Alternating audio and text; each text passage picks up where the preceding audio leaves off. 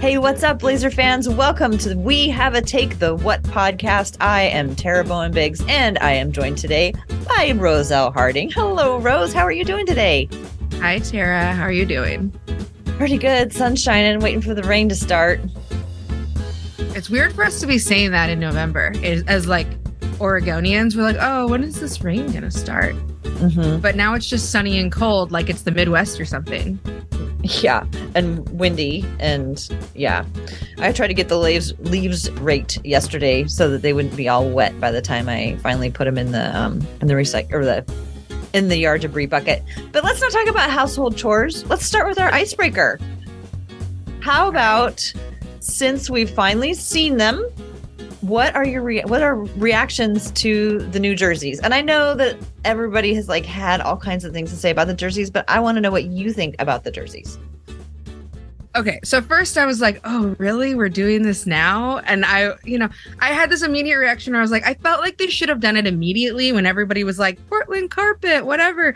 And then uh, like and if they when they didn't do it then, I was like, "Well, okay, maybe they'll wait like 10 or 15 years and then they'll do it." But no, they did it like, I don't know, 6 years later or whatever. Which sort of feels like a weird in between time. But all that aside of timing, I actually think they look great on TV.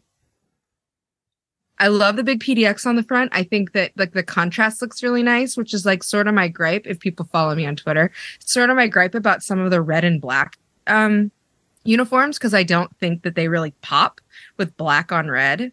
And I think that like embracing that big white font of the PDX looks really great on TV. That's what I think. What do you think? I'm with you. I think they look great. I was surprised. I saw them on TV first and I was like, oh, wow. And yeah, it's weird that they're teal blue, but like you said, they pop and they're still clearly Portland. And I've been thinking about this that um compared to all, you know, all 29 other of the I don't know, city edition jerseys, I think this one outshines all of them. And especially after I saw it in person. And I think like the thing that Portland has about their uniforms that is unique is the sash. Like nobody else has a sash, right? Am I correct about that? I don't think anybody else really has a sash. And you know, they've adopted it, you know, and and I kind of think that like if they're going to just do sort of like the lazy every year they're going to just like switch something out that Portland is lucky in that they have that unique feature, which is the sash, which they could just be switching out the sash. Like I think the the Oregon ones from a couple years ago that were so controversial, the brown ones, I think that could have been cool with a sash. I don't know. Yeah, no, I I think I agree with you, and I'm trying to I'm kind of racking my brain right now to think if I can remember any other team with a sash. I don't think there are. There's like there's like a couple teams that have like pinstripe a pinstripe look. And I feel like a very popular look um, is that like really old school, like varsity block font that like the Bulls and like the Celtics have. Mm-hmm. And to me, they're boring and everybody likes them because they look classic. But I think you only like them because they're from like the, they're like the font of the era where those teams were really great. Mm-hmm. And like that's what makes them feel really classic. But like outside of that, I'm gonna say it. They're boring. The font is boring. The look is boring. You could just like switch up the colors any which way, and I probably wouldn't notice that you did much. Mm-hmm. I just think that like I, I think that the teams that have made the biggest impacts are the teams that like kind of went big or went home. Mm-hmm. You know, they like the Miami jersey when they did the Miami Vice jersey, that was great. They wrote it a little too far, in my opinion. They like they like beat that one into the ground, but like you know, the first iteration of it was amazing. It looked really good. It felt very like Miami and it did not like it didn't exactly like go to any of the design elements of that team at all, but everybody knew exactly what it was because those colors invoked Miami without it being the Miami Heat. Mm-hmm.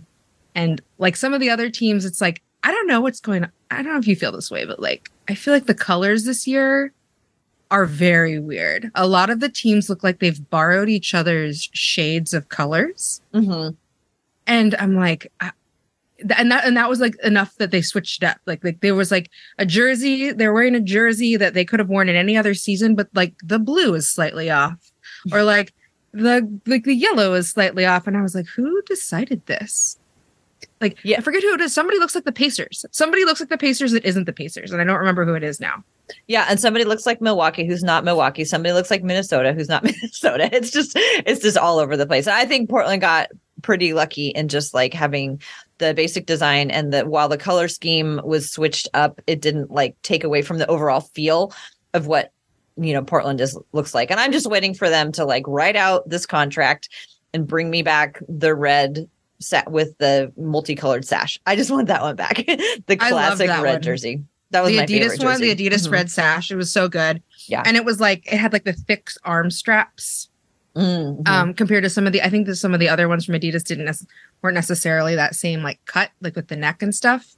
Right. Um, I think it had a V neck maybe. Mm-hmm. Um, the, the, t-shirt jerseys were kind of a weird thing, but I can overlook that because the red sash jersey, you're right, was like that was a hot jersey, and I'm yeah. sad I never bought one. Mm-hmm. Do you have a red sash jersey? Yeah, I do. I have a LaMarcus Aldridge one. Oh, nice. Yeah, I'm looking at it right now. Oh, I had to look at it to make sure it was red. but yeah, yeah, there's it only, is. There's one other thing I wanted to say about the jersey is that so there's two statement jerseys this year that are airport code jerseys. So there's us, the PDX jersey, which is the Portland airport code, and Charlotte. And man, do we look so much better because they're the other airport code? Because their airport code is CLT. Yeah, it's um it's unfortunate and hard not to hard not to think about it. Yeah. Being on the front of your jersey. I just feel like comparatively, we really win that battle of who mm-hmm. got the better airport, even though I think their colors look nice, mm-hmm. but it has that giant CLT on the front.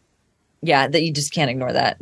PDX no. is a much safer uh, combination, and yeah, no, I, I think I think we got pretty lucky compared. And I just was like, I, they looked great on TV, and then I saw them in person, and even the ones that like not real players are wearing, they look good on just fans. So that says a lot. Um, I think we're going to see a lot of those out there. So Good. moving on from our icebreaker, just like a tiny little piece of news, um, which all the other podcasts I'm sure we'll cover and much more, but just um, in case somebody hasn't had a chance to listen to somebody else already.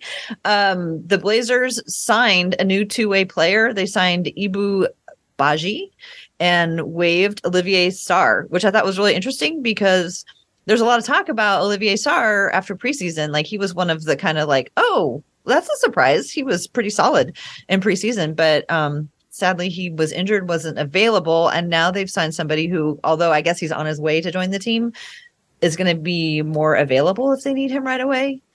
Um, so I don't know if you have any thoughts.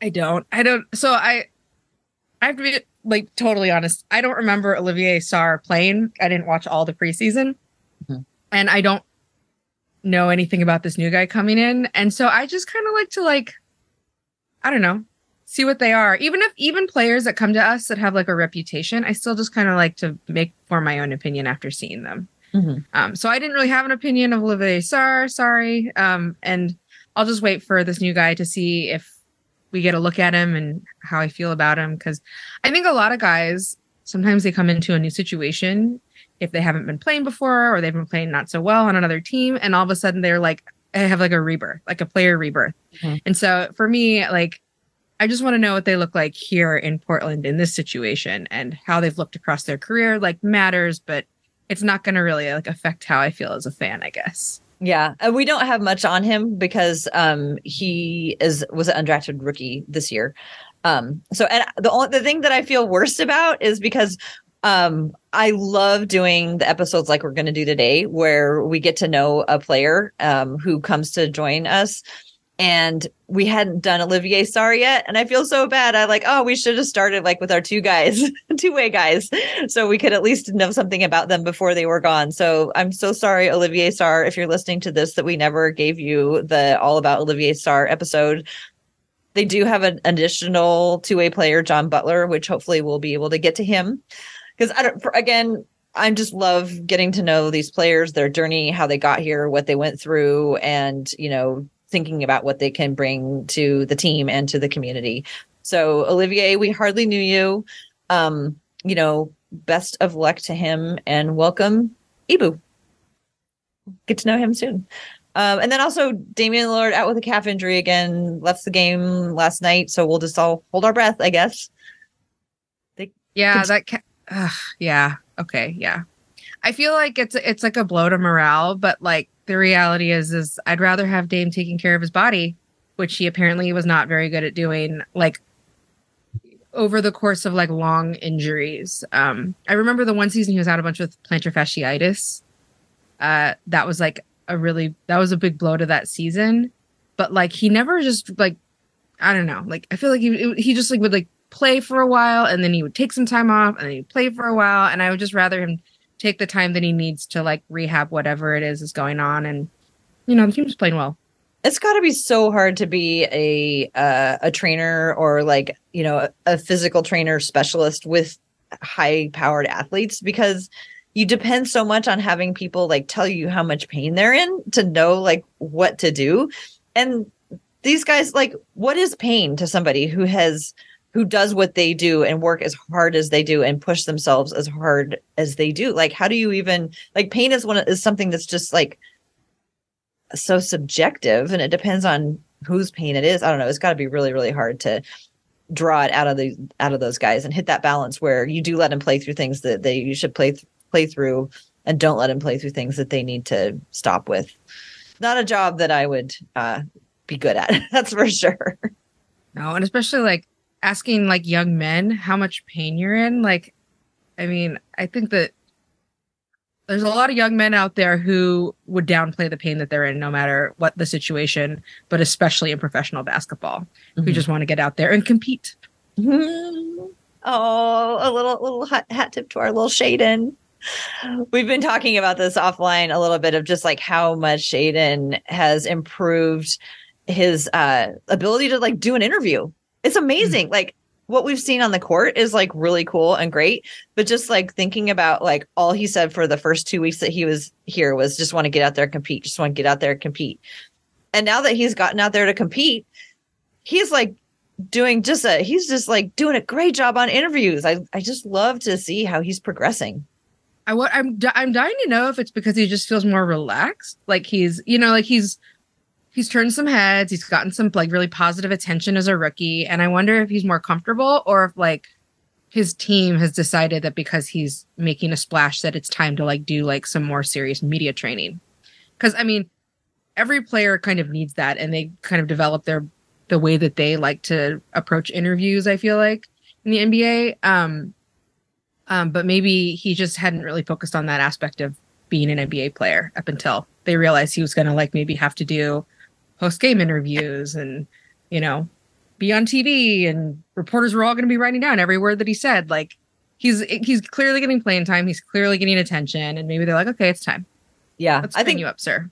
I think these guys do get a lot of attention uh, from the team to help him feel comfortable, and especially like you know when he talks to Brooke, you know who he's talked to many times before. It's he's getting more relaxed because he's comfortable with her, and um, yeah, who knew that our rookie was going to, you know, be having some of the post game uh, interviews, not just because it was like his first game, but it was like because he was like the most important contributor of the night. That's so awesome. I know he's very, he's been very poised as he's, you know, played his minutes. I feel like a lot of rookies don't look as comfortable as he's looked very early on.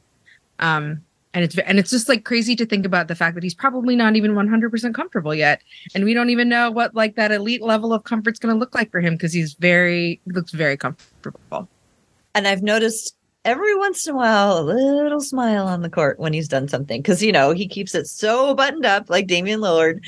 And every once in a while like after a dunk if you if you look really quick you'll see him flash just a little tiny smile. So i'm i hope that also means it's good to see that he's having fun out there as well it's the tiniest though, and it's just for a moment. It's so fast. it's so fast. You really, really have to be looking for it. It's fun. well, shall we move on to the meat of our episode? Yes. So I came here today ready to talk about Jerami Grant. Can't wait Jerami- to hear. I know. And I, you know, I have to say that this was a bit of a journey as I was reading about Jerami Grant because I really had certain expectations about what I would find about him. And it was very different than what I expected. I mean, I'm over the moon to tell you about Jerami Grant, but it just wasn't what I expected at all. Well, I'm curious, what did you expect going into it? I thought that he had a little bit of like I thought for one, I thought there would be more about him on fashion because we've we've focused in a lot about him being in fashion, him walking in fashion week, him being very involved in the fashion world. And that is not what people talk to him about. That is not interviews that he's like there's not a lot a ton of interviews out there about him in fashion. Um, that is not where his passions lie. And I was also really pleased to see that there was still so much stuff about him and his family that wasn't just about how we're all NBA players. Like they, you really got a nice feel for like um, his like family unit and how close they all are. So I'll just start with Jerami Grant. He's 28. He is born in Portland, Oregon, which I think most Portland fans at this point know um, because his dad was a Blazer. His dad, Harvey Grant, was a Blazer when he was born in 1993. So he is 28. He is 6'8 he is has a seven three wingspan, which I only want to point out because it's the largest on the team. Uh, it's it's longer than Nurk's. It's he, wow longer than Drew Eubanks. Like longest wingspan on the whole team. Six foot eight, seven three wingspan. Nurk's is seven two, by the way. Well, it makes perfect sense. Like I was like the way that he can get in the lane and get those steals. It is like wow, he has long arms. Yeah. The only other person who had the same um, uh, wingspan as him was Olivier Sarr, mm-hmm. who is not on the team anymore. So I now think, it's just Jerami. I think Ibou has has a long one. We'll have to compare that when we learn more about Ibou. Mm-hmm. Um, okay, so born in Portland, March 12th, 1994. He, you know, obviously moved around with his father on his father's journey through the NBA, which included um, I think that he went from Portland to well, first he was drafted, I think, to Washington. Um, moved was moved to Portland, went back to Washington, and then he finished with his final season in um, Philadelphia, the 76er. But he spent the bulk of his time in um, the Washington D.C. area, and so Jerami mostly grew up in um, like uh, the suburbs, like Maryland area. Um, he, he went to high school in Hyattsville, Maryland, he went to DeMatha Catholic High School. Um, I think that's where all of his brothers went to. Um, where they all like he has four brothers that all did play basketball at some point, and I think they all went to that same high school. Um, he was a four-star recruit out of his high school and he ended up choosing Syracuse, where he played for two seasons before he declared for the NBA. And I think he's still really close with a bunch of the guys from Syracuse.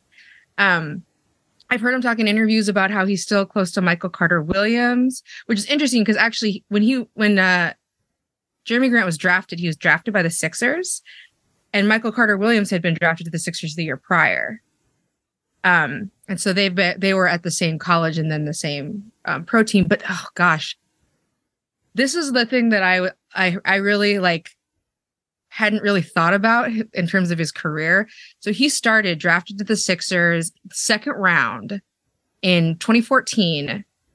And if everyone, I mean, anyone who knows anything knows that 2014 for the Sixers was a dark time.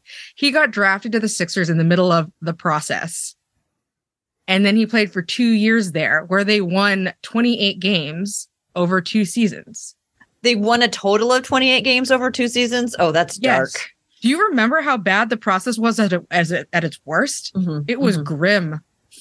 I remember seeing people like clowning on them because um, they had like, you know how like we have like our 100 point game, whatever thing. I think that they ended up having to drop their their like promotion to like 80 points. if oh, the. Sixers scored 80 points, like they all got whatever the promotional item was, and I was like, oh, the, that is dark.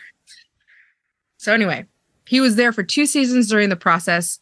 Um, I heard him talk a little bit about it, and he wasn't as like down on it as I thought. And maybe that's a little bit in retrospect because by the time I was hearing these interviews, he was talking about it as somebody who had already found success in the NBA. But he was saying how it was like he had to focus a lot on his development at that time. Um, he was lucky that he got as a second round draft pick, he got to um, start at some games and like get significant playing time.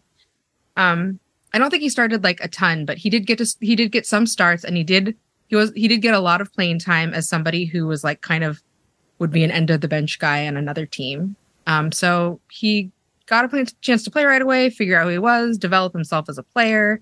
Um, so it wasn't all bad. And then I think in 2016 he was traded to OKC. And here's another thing when I think about this. So he goes to he was drafted to the Sixers during the process. Then he gets traded to OKC right after they're trying to figure out what they're going to do after Kevin Durant left. Mm. And obviously, like Jerami Grant fills a very Kevin Durant sized hole, but he was still young. He was still, you know, he was still only um, 21 or 22 at that time. So he didn't start a whole lot when he first got there. He did get to play. Um, but like he, he, I don't know, like he, he, I think he looked more promising at that point. And that's how the sign in trade happened with Denver a couple years later. I think that's why that happened. Um, I kind of forgot that he was on Denver. I do remember playing against him on Denver because we see Denver all the time, but um, I realized that he just kind of been like going to teams that were in uh, like limited success situations at the time that he arrived there, and he was a young player trying to develop.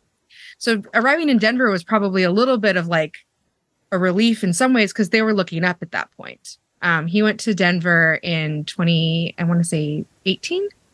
It's really a mixed bag, especially, you know, from our perspective now coming off of last year. The way that a player, a young player who may not have been a high pick, is suddenly presented with a lot more opportunity than was expected. So he did get all that playing time in with you know with the 76ers so that by the time he gets to Oklahoma City maybe his trajectory has moved a little bit farther than they you know may, might have originally been um, thought if he'd been drafted by a team that you know didn't play him um, and it's cool to think about how that might relate to some of the players on the Blazers right now like yeah, how he may be sure. able to relate to Trendon and that kind of thing, you know, or or Greg or some of those guys who had to go through that um that year which was sort of a mixed blessing because it was like bad because they lost, but good because they actually got to refine their skills a lot faster. Yeah, that, there's definitely some element of that for sure. And like, so, okay, so he went to, he started in Philadelphia, he went to Oklahoma City. Eventually, I think that they filled that role permanently with the Paul George acquisition. Um, and then he moved on to Denver. And in Denver, it was like the first time he was on a team that could really win um, very defined role in that team, but like behind Paul Millsap. Remember they had Paul Millsap for like like those That's right. successful years, mm-hmm. who was older and like a more of an offensive guy, and um, so he his like I think he was like a second unit energy guy, you know, um, really really annoying on defense, really long, um, a, a little bit of a disruptor, but his that role was really like defined for him in a in a neat package mm-hmm. that like already utilized the skills that he developed and not really necessarily focused on um, building new skills. And so when he finally had his first his by the way the first time in his career where he had like the free will to sign wherever he wanted, he went to Detroit instead of staying with Denver where I think he could have stayed but he didn't. And um I thought that was interesting because you know he, a lot of people were like, "Oh, he chased the bag," and it's interesting when we were talking to, I I, I forget, I think we were talking to the we must have been the episode where we were talking to the the, the podcast summit uh-huh. with un, unbiased. yes, yes. So people were talking about like, oh, what's Jerami Grant's motivation? Does he want to be the guy? Does he want you know? Does he want the money? And I found an interview with him with the Athletic where he talked about how yes having a bigger role was important to him to challenge himself, but also he wanted to be in an organization with a black coach and a black GM in a city that was predominantly black because one of the most important aspects of his outside of basketball life is he is an activist. And he is very focused on uplifting the black community. And I tell you right now, everything that you read about him, this is the common thread in all of his interviews. This is who he is. And it's weird that in Portland, where we care a lot about activism, we hadn't really latched onto that aspect of his story. But that is a huge part of who he is. He was super duper um, involved in the protests in 2020. Um, he went to a peaceful protest outside the White House in June of 2020, and he went with two of his brothers, one of his, I think his sister, his sister in law. It was like a huge family affair where they all went and peacefully protested in front of the White House for Black Lives Matter. And his dad gave a really Harvey gave a really wonderful interview where he talked about how you know that made him so proud um, that like his sons and his daughter and his family members were there to give back to their community and impact the future generations, not just like today. Um, and how like he wants his kids like I think he said whatever they believe in truly in their hearts they should go out and do it peacefully go out and make a difference and make a change and i was so proud when i saw them do that um anyway that's i just thought so, this was a real yeah that's i awesome. thought this was a really lovely aspect of his story that we hadn't really heard about in portland yet well and growing up in dc too just being or in that area you know being surrounded by all of the politics you know of that area i'm sure that you don't like grow up in that area and like not have that going on, especially going to a place like DeMatha. I think they, um, you know, we're pretty close to uh, the all of the politics of, that go on in DC. So anyway, what? Yeah, yeah, for sure. And the one of the things that stuck out to me about this story that I read about his his time um, moving from Denver to Detroit is that we have a black head coach now you know, we have like Portland has a black head coach now, and we are not a very like we are not we are a very white city, but we have a black head coach, and we do have a as on the basketball side of things, we do have a bigger role for him without him being like the number one guy, but he's probably the number two guy or two and a half. Um, and I just think that that's a really interesting aspect that we didn't talk about when we were talking about why would Jerami Grant um, come here and would he want to stay here? Um, having, you know, when he, when Dwane Casey was in Detroit, he was really, I think actually Dwane Casey's still in Detroit, but D- Dwane Casey was a reason why he wanted to be in Detroit. He wanted to be with a black head coach. And I mean, I think, I think there's only like a handful of black head coach, black GM combos in the league. And so that he's reported as something that was really important to him. Um, I want to say that he has an organization, a foundation called the Our Generation, Our H O U R Generation Foundation, um, where his mother is the vice president. Um, it's primarily focused out of Maryland, where his family still is. But he says on the site, I'm committed to empowering youth in underserved communities to explore their talents by providing them with information, resources, and extracurricular programs and services to maximize their potential and realize their special gifts to attain, attain success in life. Um, so activism, giving back to the community, philanthropy, those are huge parts of who Jerami Grant is. And I just want to talk about that a little bit with you because I think that's great. What do you think? I he strikes me as so thoughtful and deliberate. He's so quiet and it just one of those like classic still waters run deep kind of situations where you look at him and it, you know he seems like like you were saying like fashion is what we latched onto. But when you get to know him more it's like oh there's so much more uh you know going on in his in his th- heart and in his mind. And everything that he you talked about like when he finally had the ability to be a free agent and choose where he went like he spoke very clearly to the reasons that he wanted to go there and so I think it's really interesting that, you know, when he comes, you know, he comes to Portland and he's going to have the opportunity to decide whether he uh, not he wants to stay here, you know, as well. And just it'll be interesting to see where that goes and if Portland and this team have lived up to kind of the high expectations that he has set for himself in terms of like being able to give to the community and being able to like, you know, uplift other people I mean, you can see why he and Damian would have hit off so well because yeah, Damian sure. being so, um, you know, it, it, being so important to him that he uplift other people. You know, I think that's a, a, a cool combination. Yeah, he just Jerami Grant just seems like an awesome dude. I think I I think I'm remembering that in the bubble, he was one of the first players who answered all of his questions about Breonna Taylor. Yes, Remember he was. He was. That made it made the news. It was like the, there were clips of him all over the place pivoting off of the questions he was being asked by the reporters and just saying, but the most important thing here is that Breonna Taylor's murderers are still walking free. Yeah, that's a guy with conviction. That is that is uh, really cool. I'm so excited that he's here and that we know a little bit more about him because Yeah, there's so much more to him um than fashion and long arms. I mean, those are like super important. I mean, those are like Yeah. parts of him, but those are like the window dressing. You know what I mean? Yeah. for sure. He's a really like a whole a whole player with like a lot of a lot of work that is done outside of basketball that enhances like what he does on the court and also vice versa. Like Mhm.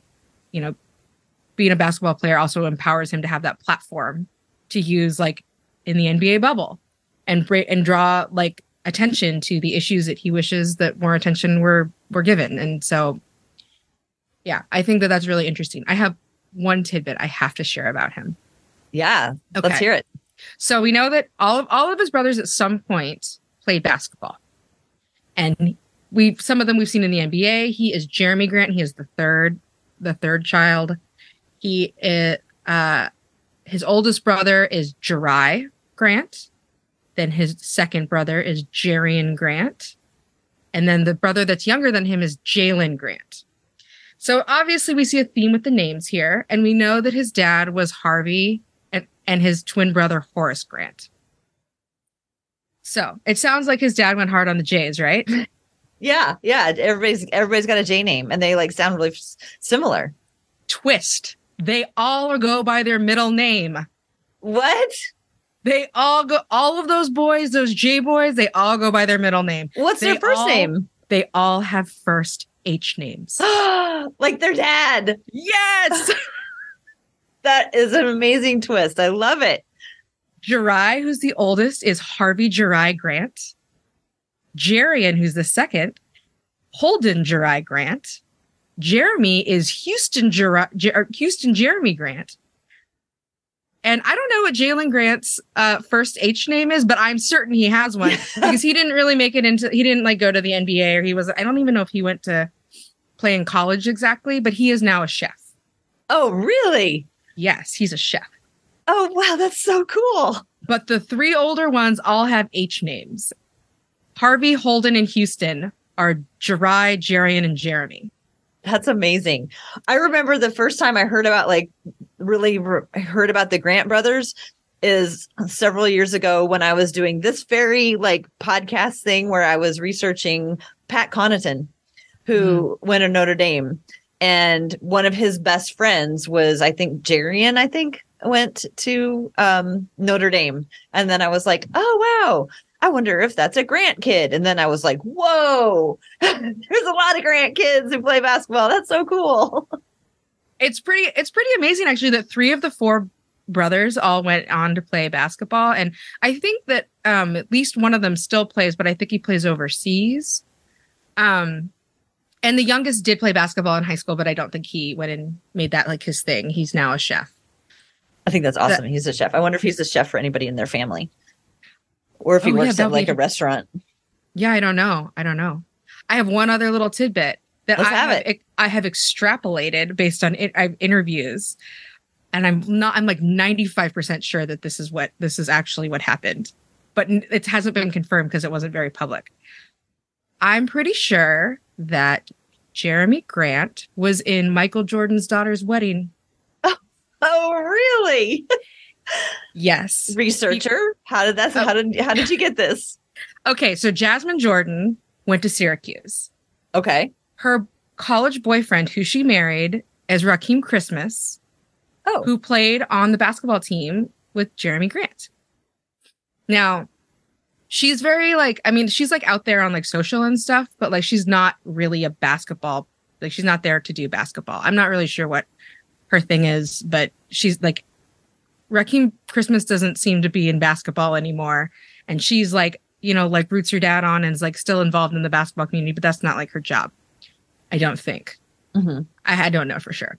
But I heard in an interview with Jerami Grant when he was in Tokyo saying that he's still really close with a bunch of guys from the Syracuse team and that Rakeem, who's the only Rakeem there could possibly be on that team, was getting married in September. So when he got back from the Olympics, he was going to be in his wedding. Nancy Drew. I think you solved the mystery. I love it. these are the tidbits that people come to We Have a Take for to Right. find out these important things. So Jerami Grant in you're 99% sure was in Michael Jordan's daughter's wedding. I Yeah, love it. So which, that's like a it probably was like a basketball royalty wedding, is what Mhm. I'm saying. Um, but I just think that's really funny because I don't know, somehow the NBA club just keeps it like it like folds back on itself over and over and over again. You know, it's like Michael Michael Jordan seems very far away. I guess not as far away as you'd think right. from Jerami Grant because he played with his uncle, but you know, like uh, it's just like the world just keeps wrapping them up all together. The Yeah. future generations, like who knows? Maybe we're gonna be talking on this podcast about Jerami Grant's son, and you know, I don't know. Well, Domantas Sabonis' daughter someday. It's like when you go to the like the Rivers Curry connections and how those are all uh they're all intertwined and and interconnected. I was thinking about uh NBA weddings the other night because San when San Antonio was in town, um I was like those so many of those guys like a bunch of those guys I think were at Drew Eubanks's wedding this this summer. Now that now that he got married, I think I think one of them a couple of them were stood up with him, I believe. So we I have love that though. I know. One of my favorite one of my favorite pictures ever is I'm pretty sure it's Josh Hart at his wedding with Steven Adams. Oh my God. Can you imagine having Steven Adams at your wedding? He would have been the life of the party. He would have been, or he would have been sitting alone quietly at a table. Oh, playing with the kids. That's what he would have Oh been. yeah, doing. yeah, yeah. That's what he would be doing. Yeah, you're right. he would totally be, I bet, I bet over there uh, playing with the kids. Um, Annie Peterson, one time, um, the AP reporter, told Mm-hmm. us a story about when Greg Oden first got to Portland. She went to this um, big, you know, uh, mixer party where he was, I mean, part of it was introducing him. And she said that he spent like most of the time playing with the kids. where he where he felt most comfortable. Okay, that is awesome. I love hearing about Jerami Grant. Do you want to tell us anything else about him?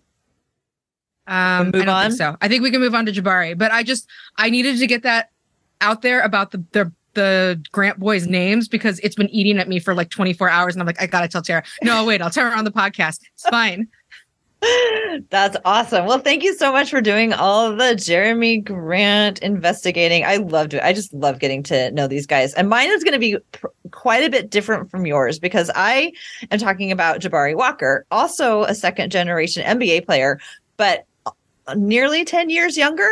And so not a lot out there about his NBA career, obviously, because it's just taking off and also not a ton about him in his very very early days which for reason there's a specific reason about that um so uh i'll tell the story and then we're going to have a little bit more information kind of about his high school and a little bit uh, more about college but i think um i think people are going to enjoy this as a um, another J name, another second generation, and um, another new trailblazer. So, uh, yeah, I'm talking about Jabari Walker. Jabari was born um, on July 30th, 2022, or sorry, not 2022, 2002. And um, a few weeks prior to him being born, his dad, Samaki Walker, won the um, the NBA Finals with the Los Angeles Lakers. Boo. But anyway, um, so Jabari was born in Wichita, Kansas, and his dad, Samaki Walker, played in the NBA for 10 years, and then he also played overseas for um, for quite a while. A couple things about Samaki Walker that I thought were interesting, and I'll talk to, talk about him a little bit before then we go back to talking about Jabari. Um, so uh, I was ta- telling him about how he was playing in the uh, 2002 finals.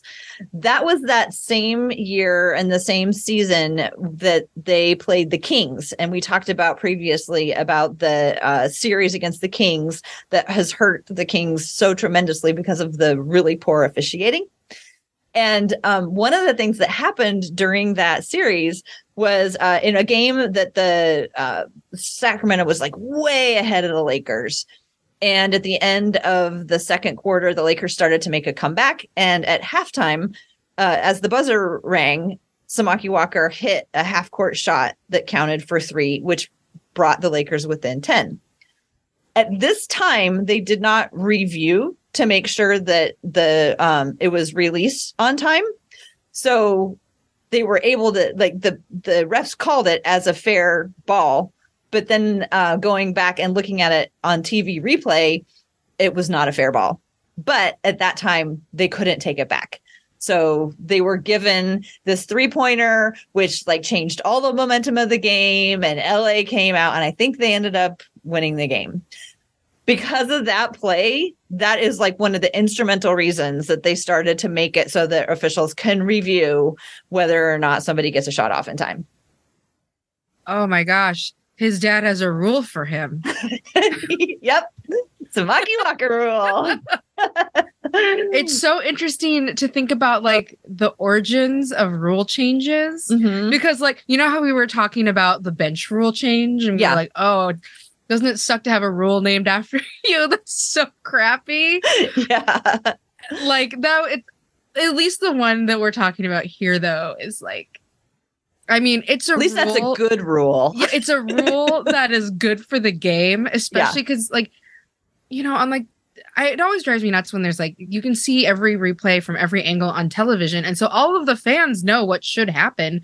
Why don't you let the referees have that too? Mhm. Like, those are tools that literally everybody around the, like, the country is able to, like, see. They're going to show it to you five different angles in slow motion. Like, and the refs just got to do it in their mind live. Mhm. Like, Mhm. it's just bad for the game. So that's a good change for the game. The other rule, the bench thing, is not. no, that is I'll die on that hill. that is annoying, and they're going to stop calling that by the end of the year. they're they're so bored with that rule. I think.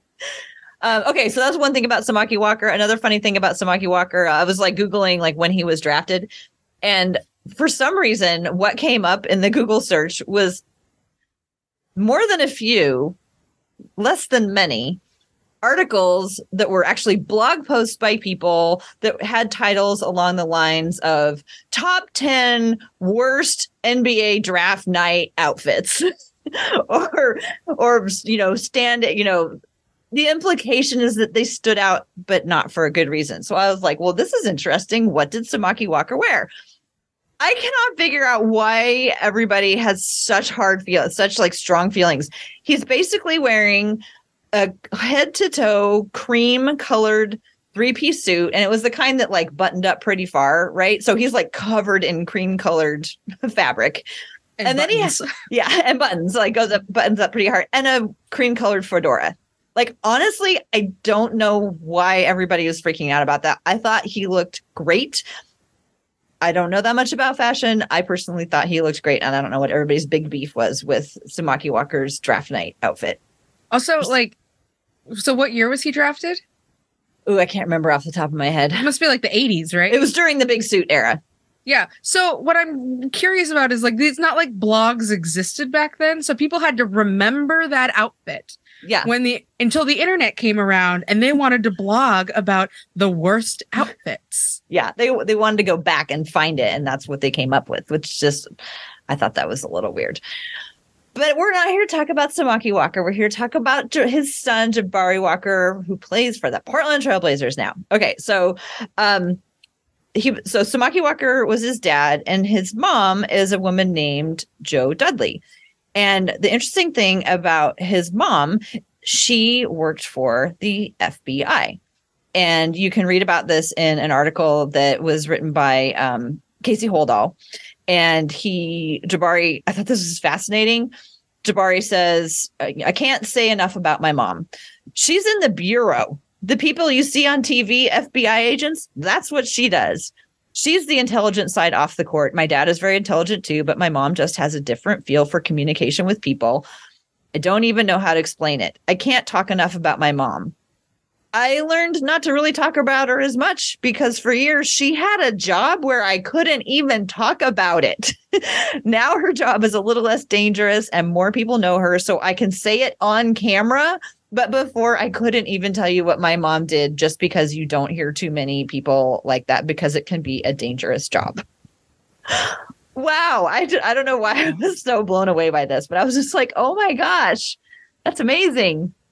Yeah. So real hard to find out anything about his childhood. Like they said that he was born in Wichita, but I can't even figure out what city he grew up in.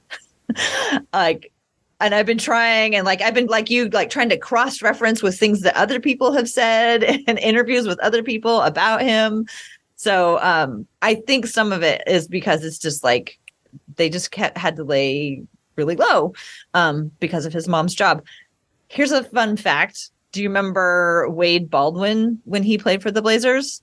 I do remember Wade Baldwin. His mom also worked for the FBI and his dad worked for the DEA.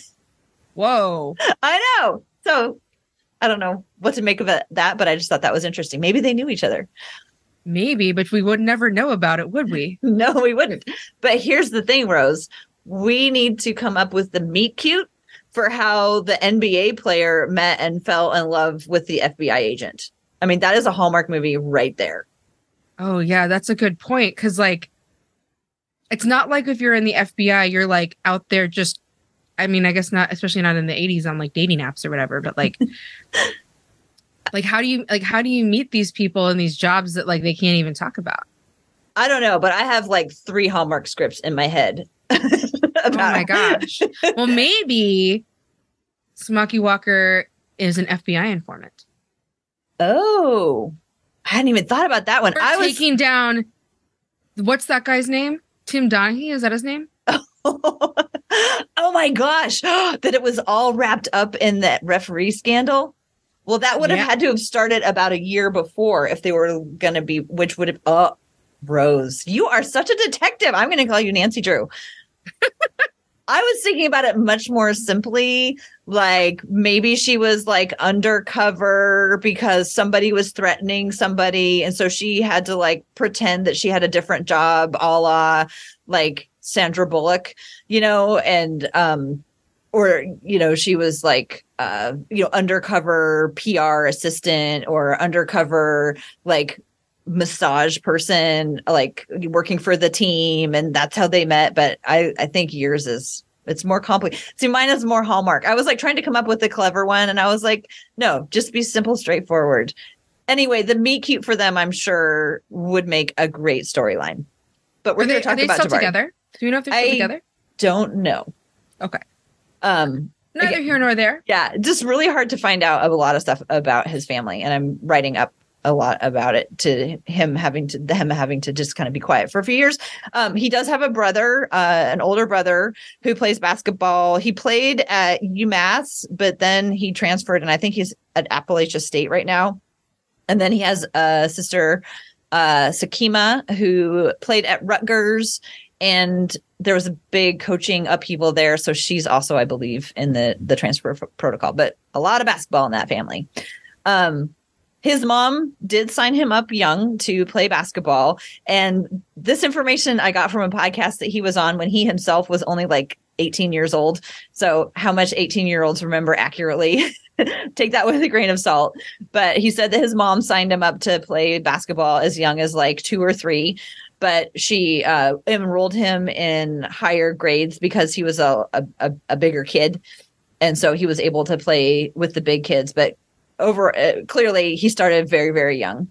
Um an overarching theme when talking about his younger years of playing basketball and him as a basketball player two things i heard over and over again. Um one is that he was a late bloomer and two was that he had a very high basketball iq he always impressed people with basketball iq and i think what they're talking about late bloomer is in a lot of places he was a little bit slower to uh, master the fundamentals maybe that were expected of his age. That's what i that's what i picked up. Okay so where are we? Um plays basketball as a little kid. So he goes to high school in los angeles. And again i don't know if the whole family moved there if just he moved there uh not quite sure what the situation was but he went to a place called campbell hall school which i'm gathering is a pretty shishi fancy school. Uh, it's in inglewood los angeles area and had some quite notable alumni. Had a big arts program. So uh dakota and ellie fanning attended there. Mary Kate and Ashley Olsen went there.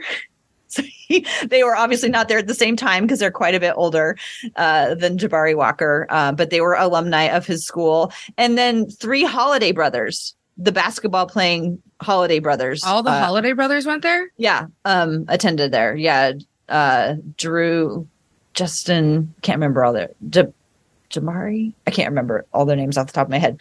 So, an interesting uh, bunch of alumni went there, uh, including Jabari Walker. But like I said, he's a lot younger than them, so he was he didn't cross paths with any of them. Um, the summer between his freshman and sophomore year of high school, uh, he broke his arm in an AAU game. He it was a freak accident. He fell down. His teammate uh, fell on his arm and broke his arm that way. Two weeks later, uh, during his recovery, he's been working out his lower body while his um, arm is healing. His brother comes for a visit, and he and his brother decide to get into a dunk contest, even though his arm is in a cast. Dunks on his brother, breaks his leg. So within Oh two my God. weeks, within two weeks, he broke his arm and his uh, knee is what what broke, and he's really embarrassed. He tells this story on that same podcast I was referring to earlier. It's a great podcast. I'll link to it. Um, and like he was really nervous because he, of course, he you know when you do that, you know that you screwed up. didn't want it, but you know he wanted it to be like not bad, so we like didn't tell anybody right away. And then his dad saw it and it was all swollen, and he was like, "We're taking you to the doctor to get that fixed." So during the summer, he's rehabbing now his right leg and his right arm. Yeah. Oh my god. that sounds like a thing. Like, I mean, like I sometimes I, think because now I have a kid, I think about like what I was like when I was a kid, and I do remember like thinking like when I did when I do something that I'm not supposed to do, and then I Do it anyway. I like like I do something I'm not supposed to do, and then something bad happens while I did it, and then you're like, oh, this is why my parents told me not to do this thing. hmm You hide that though. Yeah, If you don't want to get caught. You know, if that if that knee's not broken, you're like, it's fine. I'll just pretend like it never happened. It'll be fine in a few days. Put some ice on it, rub some dirt on it, right? Yeah. It's, Um, oh, I I feel I feel for him though because I know. we've all done it. Yeah, yeah, no kidding. Uh, so he ended up pretty much missing his uh, sophomore year of basketball. Um, so he's at the Campbell Hall School for three years. And uh, his fourth year, he transferred to Arizona Compass Prep, which is obviously in Arizona. Um, he played there with Josh Primo and Ty Ty Washington. And I only bring this up. Um, obviously, Josh Primo has been in the news for, uh, you know, having um, being in trouble uh, for exposing himself. Um, that's that's what he's being accused of, and it seems like it was a very very serious issue. And these are very serious allegations, and that's got to be weird when you're 19 years old and a guy that was your teammate is in the news about this. And I just I don't know what to make of that, except for just to think that must be really hard. Yeah. You know. I think that you know, like you kind of forget that these are still kids. Mhm. You know, I mean, like they're, you know, we're like, oh, 18 is an adult. I'm like, yeah, but have you met people who are 18? Like, do you remember what it was like to be 18? like, these are still kids Mhm. in a lot of ways. And it's like, it's hard, like that. I feel like that transition from where, like, you, you are a kid who makes kid mistakes Mhm. and then all of a sudden you age one year and you're an adult who's making adult mistakes. And then your peers are not just kids making kid mistakes they're adults making adult mistakes. And it's just like i think that's a really jarring experience. I only say this because i i grew up with um a, a kid who ended up going to prison for murder. And i remember thinking i was like he's a kid. He's a, you know Mhm. that's a kid but when you see you know you there, there's just like one one year where all of a sudden the world decides that you're not a kid anymore and you're an adult making adult mistakes and it's very hard to grapple with your peers suddenly make being adults making adult mistakes that ruin whole lives Yeah, yeah, and I and I'm not like saying it like affects it's affecting Jabari's game or anything like that. I'm just like commenting that it must be it must be weird. It must be really weird. Um, i think it's it's just a hard transition to be to see your friends that way mhm, and people you grew up with that way because you're used to being kids together mhm. that's all i'm saying it's like it's just weird Yeah. Yeah. it's a weird time Right. Uh, so that was his. Uh, that's where he went. Um, that's where he finished out high school. And during his that year, he grew three inches. Um, and he actually had considered staying a second year at the prep school because I think because of the lost year and he was just trying to get his body right after all the rehab that he had, you know, had to do to recover from his um, uh, earlier injuries. But he went on that big growth skirt, uh, spurt, talked to his coaches and the the people who are close to him, who decided that um, uh, going to college was the the next step. He made a really cute uh, video when he declared uh, for he declared that he was going to uh, University of Colorado at Buffalo. Some people might also know that that's where Coach Billups attended. But he made a, a cute video um, that had pictures of him like getting his cast off of his arm and like getting his knee, you know, like stitches out of it or something like that, you know, uh, to just kind of like call back to there was a time where he thought he wasn't going to play basketball anymore, uh, but he's but he stuck with it and he chose to go to Colorado for college. In Colorado, he the, his first year he came off of the bench and um, you know uh, did well for you know a bench player. He played about 15 minutes a game and had about 7.6 points. He was uh, a good rebounder.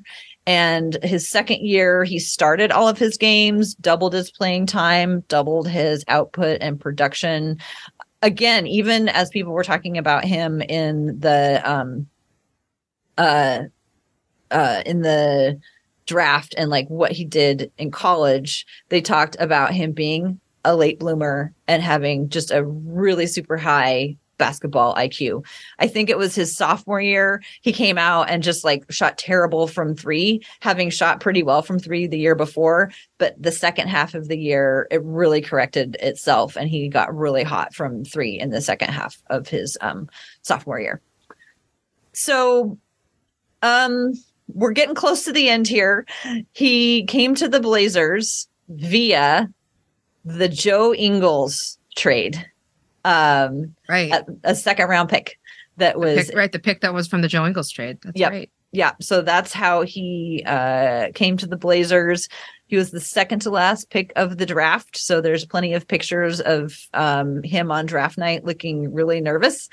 And um he did not wear a mono uh chrome suit he wore a very nice like blue pants and like a vest he looked great on um Wait, did he think, attend? Did he attend the, the draft? No, I don't no. believe he. No, I don't believe he did. Um, as I recall, he, he was he was somewhere else. But I don't think anybody's going to be writing any blog posts ten years from now about what he was wearing. It was fine. I figure if the blog posts don't exist already yet, then they're probably not going to. That just yeah. feels like a very special thing about people who are trying to blog about things that they couldn't blog about at the time because the internet wasn't invented yet. I think the blog posts were from they you know they were from like I don't know 10 years ago or whatever but yeah they searched all the way back in the archives to find those. Um a few more random things about Jabari Walker which I got from those like little half or those uh videos that the Blazers make uh that they play during the game. Um his favorite breakfast cereal is Frosted Flakes. His favorite Marvel superhero is Iron Man. Uh, if he had a superpower, it would be telekinesis. And his favorite TV show is SpongeBob. And it, the final thing I guess I'll say on him is I think that uh, he wins so far for all the Bla- all the Blazers for TikTok presence. He's basically the only one who has any. Um, and he does like post occasionally. He's like one of the youngest too. Mm-hmm. but like Greg Greg isn't on there. Oh, Dame uh, does TikTok, or Dame's wife does TikTok. Oh, does she? Well, they were doing TikTok dance videos mm. during the summer. I feel like. You know what I did? I what I did is I went and I looked for all the young guys to see what they had. I did not to look to see what Dame had. That was a critical error on my point. So I, think, I could be I speaking be out Kayla. of turn. I think it might be Kayla. Kayla okay. might do it, but Dame's in them for sure. I've seen yeah. Dame do TikTok dances. well, uh, as far as the young guys go, uh, Jabari's leading the way uh, in in TikTok content. I'm trying to think if there's anything else about him. I don't know. Any? Did you know anything about him before? Did I didn't even know who Samaki Walker was.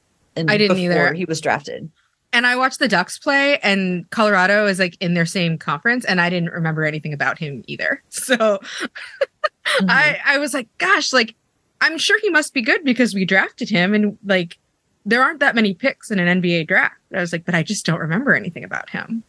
Did you watch summer league games? I did. I did watch summer league. I didn't watch every single summer league game, but I watched some of them.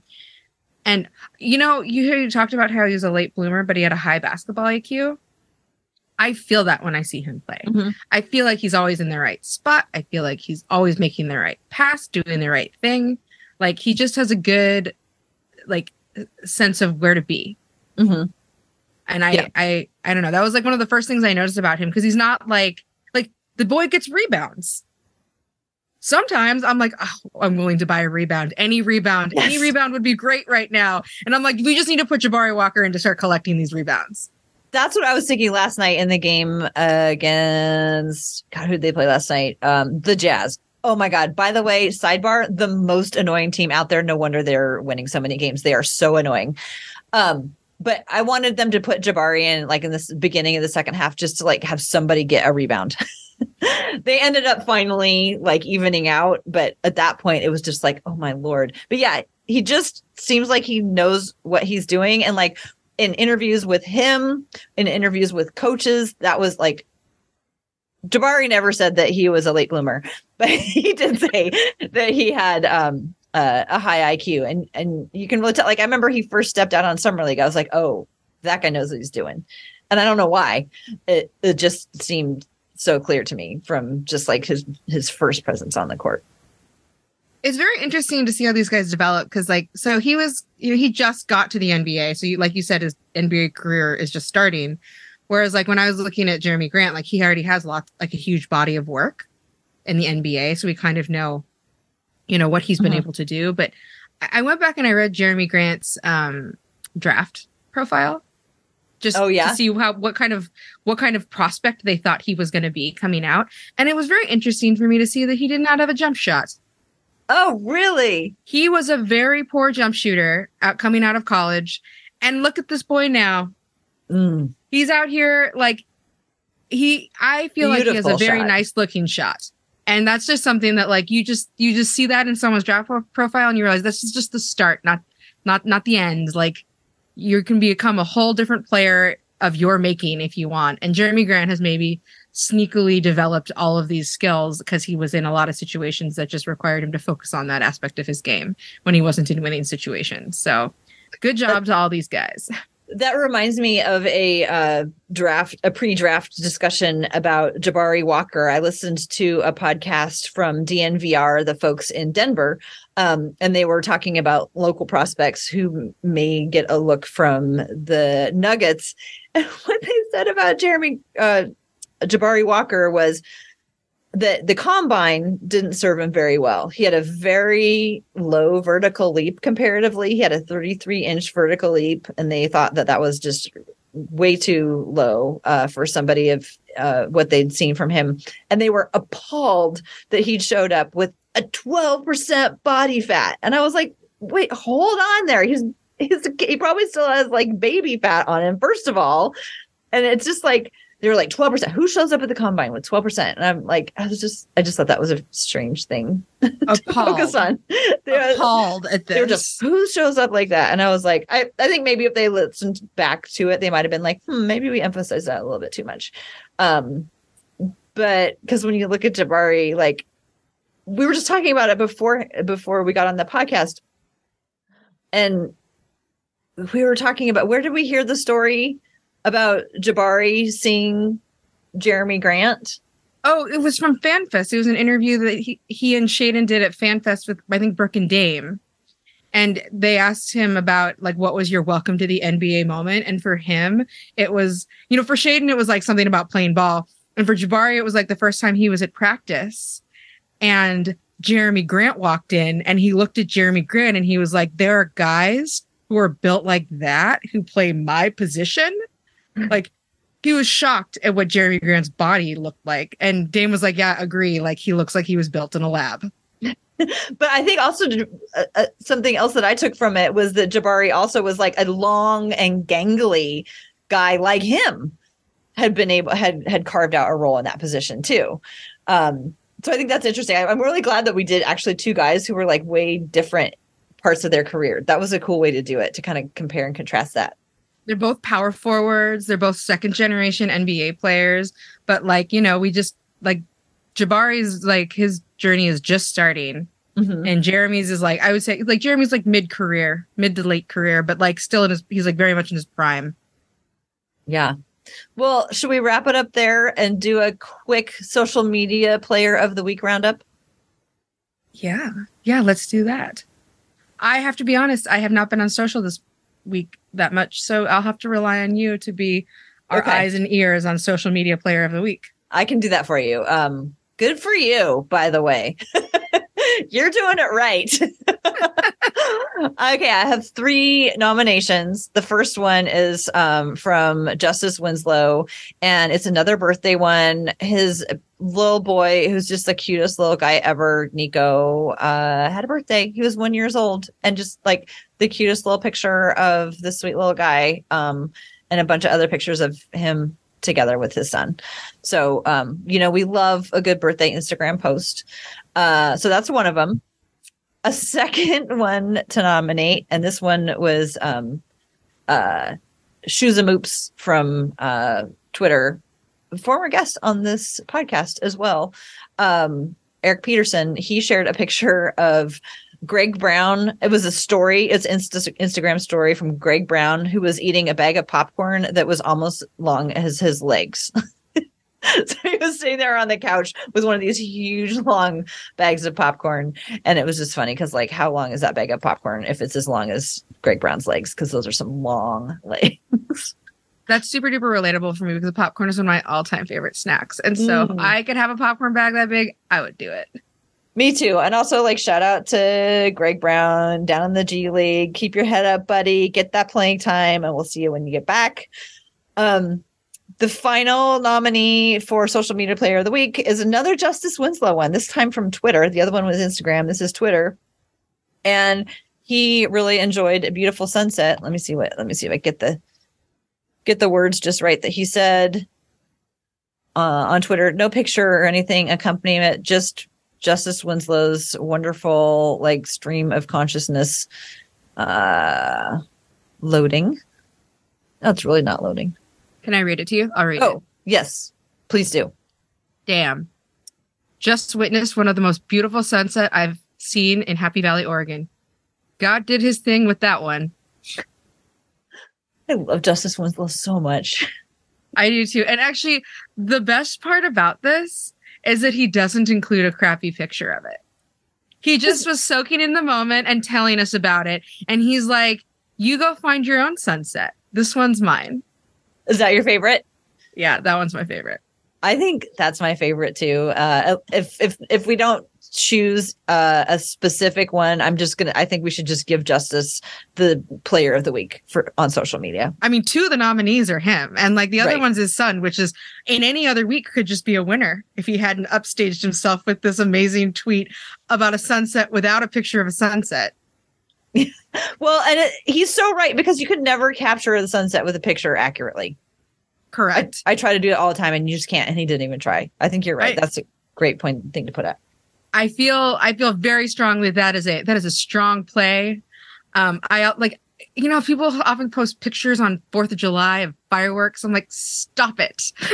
you had to be there. and sunsets, you know what? Sometimes you got to be there too. So, shout out Justise Winslow. Before we wrap it up, do you want to give your uh, what's your take for the week? I have a take for this week. Oh, good. and I I mean it's a take that I have all the time, but I just never say it out loud. But I think that we should wrap Brooke Olzendam up for like a 10-year contract or whatever with this team because she's so great in everything she does. And I do really I was thinking about this. I do really think that she does a good job of building relationships with the players over the over time and making them feel comfortable. Like you talked about with Shaedon, how like that rapport I think goes a long way on TV. And I just want her to be here forever, even though I know she's good enough that she could be leaving here at any moment. But we're so lucky to have her. She's so good. Everyone, you can see that the players respond to her really well. She's always well prepared. I just love her. Shout out Brickles and Dan. That's a great take. Brickles and Dan, best sideline reporter out there. What about you, Eh. Tara? What's your take? I'm going to go with a really easy one that we just talked about. It. My take is you can't take a picture of a sunset and capture it. I'm with I, I'm with Justise Winslow on this one. You know, Justise Winslow is right about a lot of things. He's he right really is. A lot of things. Everyone, if they don't already, needs to follow him on Instagram and get his daily whiteboard inspirations because they are great. Oh, they're so great. And sometimes now that I know that since you said on this podcast that he was roommates with Grayson Allen, there's part of me that wonders, I'm like, what did Grayson Allen think when he saw these whiteboard comments hanging up in their apartment together? I don't know if he had it when they were with Grayson Allen. I think he started them during the um during the pandemic. But also I would love to know what Grayson Allen thinks. Because I oh, I we need to go find out if they follow each other on Instagram, if they're still friends. Uh, well, they did win that championship together, and they're not going to unwin it, so maybe they're still friends. Yeah. All right. Well, Rose, it's been great to talk to you. I really appreciate it. Thanks to everybody for listening. You can find me at TCB Biggs on Twitter and Instagram. Rose, where can folks find you? People can find me at Roselle Harding on Twitter and on Instagram. And also, they can find us in our Discord because we have a take as a Discord now. And we'll put that link um, in uh, the comments of when we post this episode. We sure will. And you can find the episode when it comes out on wherever you get your podcast. You can also follow the podcast at We Have a Take on Twitter and Instagram. And uh, for now, thanks everybody for listening and go Blazers.